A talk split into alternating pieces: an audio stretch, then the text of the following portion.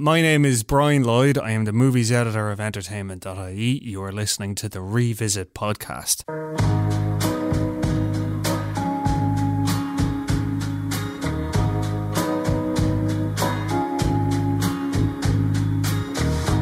Hello and welcome to the third episode of the Revisit podcast. As I said, my name is Brian Lloyd. I am the movies editor at entertainment.ie. Today we are talking about the killing of a sacred deer, and my guest is Nessa Childers, MEP.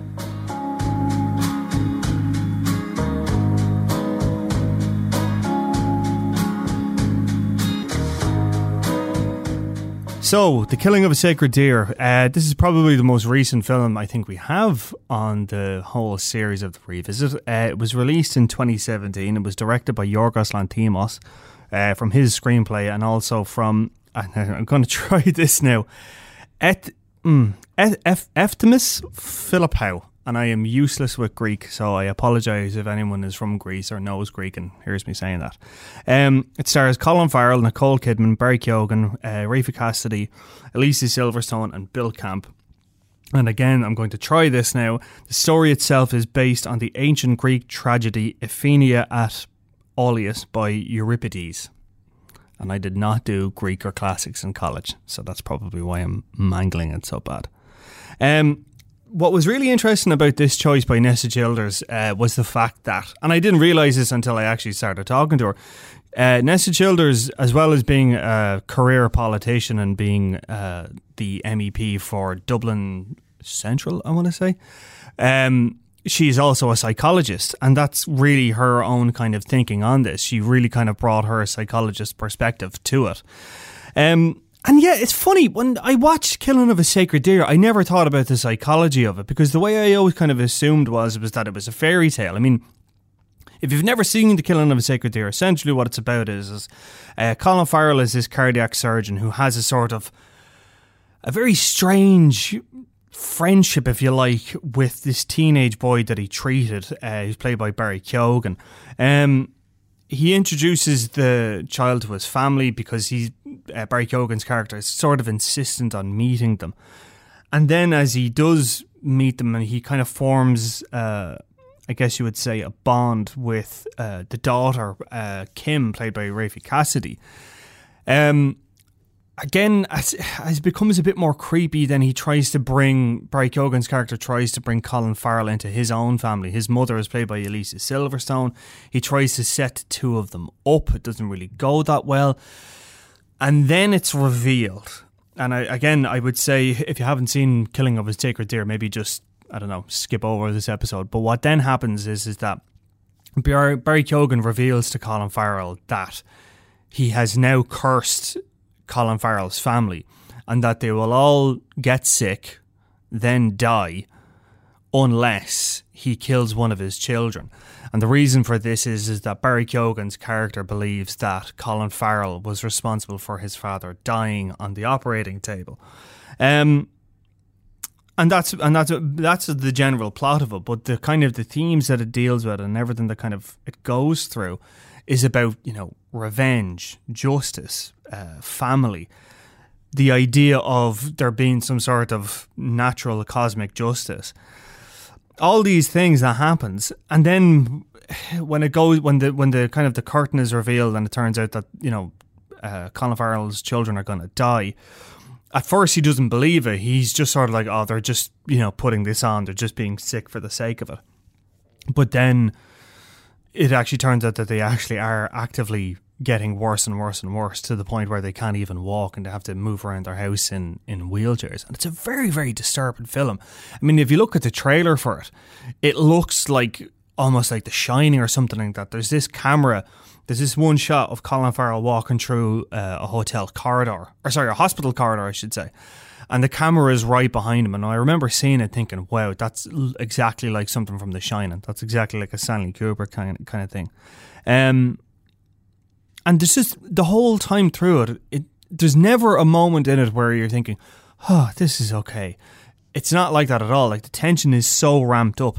You'd almost kind of nearly put it on a horror footing as opposed to a thriller. Because a thriller, you're expecting a payoff. You're expecting it to have some sort of conclusion. Whereas in horror, it's just a case of building tension and tension and tension until there's an eventual release. And in The Killing of a Sacred Deer, there is that release at the very, very end. Um, Yorgos Lanthimos, I mean, he's a brilliant director. He did uh, The Favourite, which was out this year. He also did uh, The Lobster, which was filmed around Ireland. And he's worked with Colin Farrell. He worked with Colin Farrell on Colin on uh, The Lobster as well. So he has that kind of relationship with him. Um, another part of the killing of a sacred deer that I think is a little bit, I don't want to say off putting, but it's definitely something you wouldn't expect from it, is how the characters actually speak to one another. And that's the thing that's in The Lobster, and it's the thing that's in The Killing of a Sacred Deer. And it's the thing that's in The Favourite, but I think when it's in The Favourite, it's kind of masked in the fact that it's a period film. But they all speak in a really kind of stilted, almost robotic way. And they kind of move in and out of their scenes in a very robotic way. And you're kind of watching it and you're thinking, okay, is this a choice? Are they actually like this? What is this about? And like Yorgos Lanthimos, like he's never really kind of explained it too well or at least given it any kind of context. And when you're watching the film, it's amazing. After about like 10, 15 minutes, your brain just sort of accepts that, okay, they're kind of like robots. They kind of talk like this. Now, personally, my own reading of it was, was that, you know, there's so much in the killing of a sacred deer that kind of focuses in on their wealth and their status and that it's all artificial so that their manner of speaking to one another is artificial as well. Now, that's just me kind of coming up with that idea and pulling it out of my arse. I don't know if that was the intent of it or not, but that's the way I kind of read it. Um, in terms of critical reception, I mean, it did it was received very, very well. I mean, I remember when I reviewed it for Entertainment.ie, I think I gave it four or four and a half stars. Uh, Rotten Tomatoes has a rating of 80%. Um, and you know, it, it it it is a really really strong film. It is one of these films that I think it kind of gets under your skin and it really kind of needles you in the back of the head. Like it's the kind of thing that there are images in it and scenes from it that'll stay with you for days, and you'll be thinking about it. And that's really what I liked about it was the fact that it is a film that really will stay with you. And I think that's probably why uh, Nessa Childers picked it because it's the sort of film that there is a lot to read from it, and there are a lot of parts of it that speak to, you know, psychology and psychiatry and human relationships. Even if it is kind of wrapped up in a sort of fairy tale story, it's still very, very much about human reaction and human interaction. So, uh, yeah, so this is my chat with Nessa Childers MEP about the killing of a sacred deer.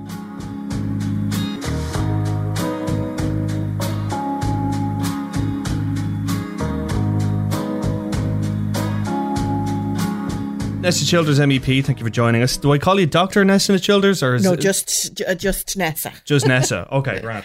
Or is it like Your Excellency? I never know. Like, is is there Your Excellency? I don't know, but see, this is it. Like, I, have I've never had a politician in here. Sometimes we're called deputy, but uh, that's that's in Europe and Ireland, but you know, okay. MEP is is is the sort of title. But let's forget the. Let's MEP. leave titles at the door. yes, then. Yes. All right. Um, you chose the killing of a sacred deer. Um, we were talking a little bit about this off air. Um, it's an absolutely fascinating film. It's a fascinating choice. Why? Let's. I suppose let's start at the beginning. Why choose this? It came to mind immediately, so I wouldn't say it was a rational choice uh, or logical in any way. Which, of course, the you know many much good cinema has nothing to do with sure. logic. It's surreal. I, I'm really, I suppose, my the first thing I am is a psychoanalyst, and this movie fascinated me uh, along those lines, yeah. just from its exploration of the surreal, which of course is the world that psychoanalysts live in every day. Mm. We, we, I transcribed people's dreams for twenty years, and when I actually had to start taking notes yeah. of things in the real, like legislation and yeah. all this, I found it very difficult uh, because my mind was not equipped to deal with, if you like, yeah, that yeah. type of thing. But the movie, you know, it isn't for everyone. No. This movie, it could actually, it is disturbing. Very. Um, but it's disturbing in a way that I found very interesting and is worth being up there with, uh, you know, movies that you never forget. Yeah. I mean, like, it's, it's a fast, like, uh, okay, right. The, reason why I found it such a fascinating choice is because one, it's quite recent, and usually when you say pick any movie you want, people will think of something like. I don't know, Once Upon a Time in America, or just something seminal, and not that not that this isn't will be seminal in the next twenty years or whatever. But um, your background as a psychoanalyst, talk to me about that. I mean, talk to me about how this film could be viewed from that perspective. Well, it it it has to do with magic and magical thinking, and people looking at it will think it's it is kind of horrifying in many ways. But the insides of people's minds, if you like, if you listen to them simply trying to, if you like, open the tapestry of their mind so you can see it when they talk about what they're thinking, when they talk about their dreams, and the way they actually feel. People are not rational and logical. They are not unlike some of the things that happen in this movie. Yeah. And by magical, I mean the idea of crime and punishment which of course uh, uh, you know as you said is is it's in many themes of many fairy tales and in the greek myth that supposedly this is like but people really do it this movie is about guilt too and people yeah. really do feel that they might be punished even if they're atheists yeah. by some third party for something they've done and people that suffer from certain kinds of obsessional conditions which have going back to Freud, we, we know about, eh, they are particularly concerned that they're going to do something if they do something wrong, that some terrible thing will happen. And this movie really draws out the, the, the irrational way people's minds work. Although, of course, it has to be said that not everyone will do something. They Yeah. won't necessarily kill somebody. Yeah, and yeah. it's about revenge too, and fantasies of revenge. Mm. I also found the pleasure of looking at really good acting is Yeah. a particular thing in this. And Keoghan is absolutely mesmerizing. I wondered where did he get that? Yeah. Where did it come from Yeah. inside him? You know, because he's not. I don't know what age he is. He's Young young. yeah. he's 23, But but he is is apparently ordinary, and the menace that he begins to grad with two really experienced performers like Kidman, who was perfect for Yeah. that part too, and Colin Farrell. He doesn't. He manages to keep that together Yeah. with these two really experienced. Of course, one of them, I'm sure he knows Colin Farrell. They're both Irish. Yeah, yeah. So that was another reason it was pleasurable. Yeah, I mean, like it's it's funny because it's it's I've never seen a movie like it that can make something as benign as eating spaghetti look absolutely horrifying. Like that scene where he's just shoving it into Yeah. his mouth, and it's just that dead-eyed stare is incredible. Like, um, and it's embarrassed. There's a kind of Yeah. an embarrassment of with him. He breaks the boundaries of everything in some very subtle way. He won't leave them alone. You know, he won't. He keeps asking to meet uh, the the, doctor, doctor, yeah, yeah. and you just think, oh my god, it's Yeah. kind of embarrassing. You know? it's it's funny as well because like Yorgos Lanthimos, like you look at any of his work, and it's a lot of a lot of the performances that he gets out of actors seem to be very mannered and very stilted almost. And for I know for a lot of people watching The Lobster, you were we were saying this, you weren't a fan of The No, Lobster, particularly. but in this that that real mannered way in the which everyone delivers their lines is in itself unsettling. Um, it is, and only really good performances. You, you can imagine the disaster. I think most people that play disordered people, in which everyone in this movie is, Yeah. by the way, do it so badly that you're kind of thinking. Oh yeah, somebody has told you to play a psychopath, and you You'll you go for the- oh, and I find that really the very few performances of something akin to psychopathy or sociopathy are in any way um, Realistic. realistic, and they annoy me from that perspective. But this this guy, you know, Colin Farrell plays this part. I actually felt immediately, and this may not be intentional, that the whole family had some kind of Asperger's syndrome. Right, yeah. And this is where you see, and I'm sure a lot of people like me would think that this, that's how you would sort of assume that this was what was happening. But, you know, you know, it isn't just that they're clinically detached and Yeah. cold. They're really weird. Yeah. All of them, including the daughter. And the you, the first you really see of this, of of this type of thing, is when they're talking when Colin Farrell announces in public that his daughter is has begun menstruating as he put, and at that point, so then there's a sort of, I'm sure everyone begins to think, what, the hell what is is going on? on here? And the daughter herself behaves very strange in this concrete way. There's an absence of symbolic function, which is then acted out, you see, Mm. in the violence in the film. But it is magical in the sense that maybe lots of people have these things and but I thought it was some kind of Asperger's. Yeah. Certainly disordered. Do you think though that I mean the I mean obviously we're you know we're talking about this movie so we can talk about Yeah. the twist if Yeah, you like. yeah. Um did you feel that that detached it from the story in the sense of when you bring in something like magic, Hmm. which is what this is essentially is, do you feel that then lessens the impact of it? That's an interesting question. I hadn't thought of it really. I found the other movie, The Lobster, eh, more difficult to watch because it was almost too surreal for me. It was in, it was in an alternative, a completely alternative. Was almost like science fiction, yeah, yeah. and there have been other science fiction movies. This was set in supposedly Our in a time. McMansion. Yeah, yeah. Somebody pointed out in our time, you know, and they live in this empty house. The house has no things in it Mm. either. They live in this empty house, and I actually feel that. The, the, the violence and the magical bit that uh, uh, and then there's a hospital Yeah. um, actually almost is made worse by the fact that it's in it's like an what something that lies underneath but Yeah. it is supposedly in our world mm. you know but not everybody would agree with that Yeah, I think it's funny you mentioned there just about the house being a McMansion Mm. and how that in itself is so clinical. Mm. And then, of course, we think of a hospital, and that's the very definition of clinical. And even their performances are clinical, mm. but then bringing in that layer of magic, which we say is just under the surface, and how that can disrupt that. Um, it's yeah, it's it, it- it's such a strange choice, but I mean, can we talk about uh, Colin Farrell and how he, he kind of that he's faced with this impossible choice essentially, and there's no way anyone could make a rational decision about it.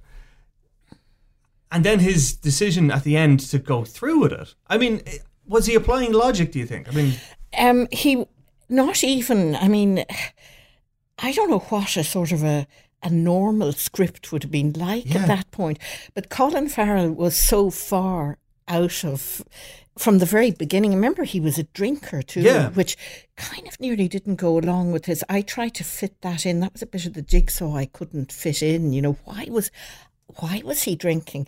Th- This was a bit that would interest me. But when he, at the end, the violent scene at the end where he finally kills the son with a blindfold on, there are probably Greek myths that talk about people like Oedipus with faces. Yeah. but you know, I felt that there was an inevitability. This is about fate. You see, now we're into the whole thing of myth again. Mm-hmm. That the son was destined to die. Yeah. Somebody was in an exchange. It's a blood sacrifice, Yeah. and you get these in every culture. I mean, you get them in fairy tales. Mm. Uh, you get them even in Star Trek. Yeah, of course. you know, yeah. where there is a sacrifice of some sort made, and it's and at that point you realise too, there are kind of shocking bits around the end where you realise that Martin, the boy, is not an ordinary person. No. that he has almost godlike powers. And that scene with Nicole Kidman when she kisses his feet, Yeah. I think, is very, very indicative of that. like. That's right, and that reminds me the whole Mary Magdalene Yeah. thing. So you're hitting lots of different notes, and that's risky for a director. You're hitting cultural notes all over the place. You know, he is Greek, remember? Yeah. So this, you know. They they see things in a different way. Um, remember, I'm an MEP. I have every kind of nationality say, yeah, yeah. um, around me. They see things in a different way. Perhaps their their their dominant culture is based on Greek myths. But fair, the, the other interesting thing is this idea that supposedly Martin is an ordinary kid. You see this in in fairy tales and other kinds of.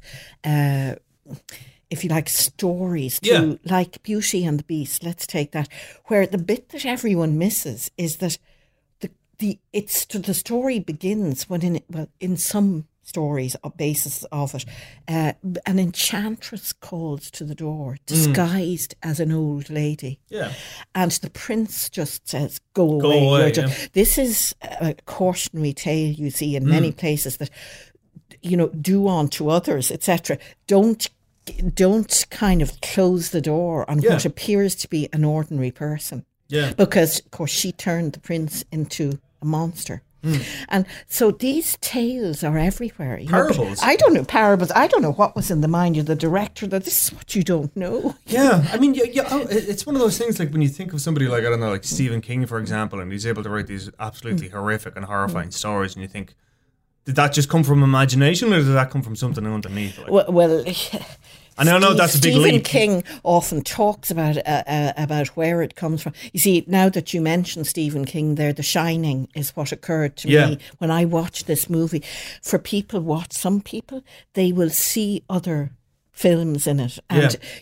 I think directors are actually probably influenced, even subconsciously, but but The Shining was a terrifying film. Yeah. And Jack Nicholson has the same banked rage as Colin Farrell, who isn't who on the surface as a person isn't like the character that he first appears and he said it depressed him Colin yeah. Farrell said it made him depressed. I would movie, believe you that. Know? Um, you know, so you have him, you have him there with this kind of rage, and the same with Jack Nicholson in The Shining, and also the camera path yeah. behind, like that kid doing on his little bike yeah, going down. This and the setting of The Shining, of course, that huge hotel again place. clinical. Uh, yeah, and it's it's kind of empty too. But it did remind me of it, which still frightens me. That movie, The Shining. Why? Because the music. This is, of course, the other thing. The Yeah. music in The Shining is scary. Yeah. And in this movie, um, That droning, like it- yes, in, in this movie, uh, the Sacred Deer movie, it it uses the strings, a kind Yeah. of edgy type of screechy type of sound, and then it goes silent. Mm. And the use of silence is very important in real, if you like, art movies. Yeah. Sometimes there is no sound at all, but this screeching sound, you kind of know that all your worst suspicions. It's coming, yeah, yeah. Uh, that's right. You know, so The Shining has a different kind of music, but it's scary. It's a similar thing, like Yeah. a similar thing of like you know using that very abrasive Mm. sound to give an atmosphere of dread. And there were other sort of, I found very scary bits, and I don't know why, where these kids develop this illness, you see, which, you know, if you were to look without the magic bit, Mm. you know, you would say that it was a kind of, a, a- like in the 19th century, an hysterical disorder where people lost, lost Yeah. the use of their lip. But in this case, it's something that he's done. And how it is transmitted to children, don't ask me. Yeah. And but it, but the bit that was very where they kind of crawl around the house. Yeah, it's horrible. Where there's wheelchairs and everything, but they're like devolving into almost Yeah. a sort of lizard-like thing. But the children become frightening themselves because you see them literally pulling themselves along without the use of their legs. You know, and that was a spectacularly creative moment because you can see a wheelchair yeah, and yet they're making the choice not to. Like, That's right. Yeah. Yeah. And wh- why are they doing that? Do they know? And she has an erotic tie with Martin too, which in the very last scene you're completely out of any reality because. You know, where are the police? Why are they in a diner? You know, Yeah. another symbol of America eating with ketchup everywhere. Yeah. And the boy has gone. Did he ever exist? You know, is it, isn't it? Isn't it? Yeah. I, I, you know, like I, I loved it. I will say this: I absolutely love the film. I thought it was incredible. I thought it was so shocking. I thought it was so well done and so perfectly executed. But I remember walking out of it and thinking, "There's no way. There's no fucking way I could recommend this to anybody because it's so visceral and it's so I." I, I, I, I would bet you could get 10 people to watch it. Six people would hate it. Two people would love it. And two people would think, yeah, I liked it, but I'm not 100% sure about it. Like, it's so. And, and that, yeah, I, of course, am not recommending Yeah. uh, that someone, I don't want to cause someone to have a heart attack or an anxiety attack. Well, people want to, you know, if people want to, you know, be frightened, Mm. you're better off really knowing what, you know, you're better off not exposing yourself to schlock. Of course, where yeah. the, you know the director, oh yeah, something is going to jump out at us here. Yeah. This is frightening in a different way and disturbing. And why do people go to these types of films? It's hard to know. I think it's a curiosity. You think? know, yeah, it, it's probably it's probably an interest in what does lie beneath. Yeah, and all Past the Graveyard, psychoanalysts have that. Yeah. All of us do, you know, in in like what's really there, you know. Otherwise, no one would ever make or watch one of these films, you know.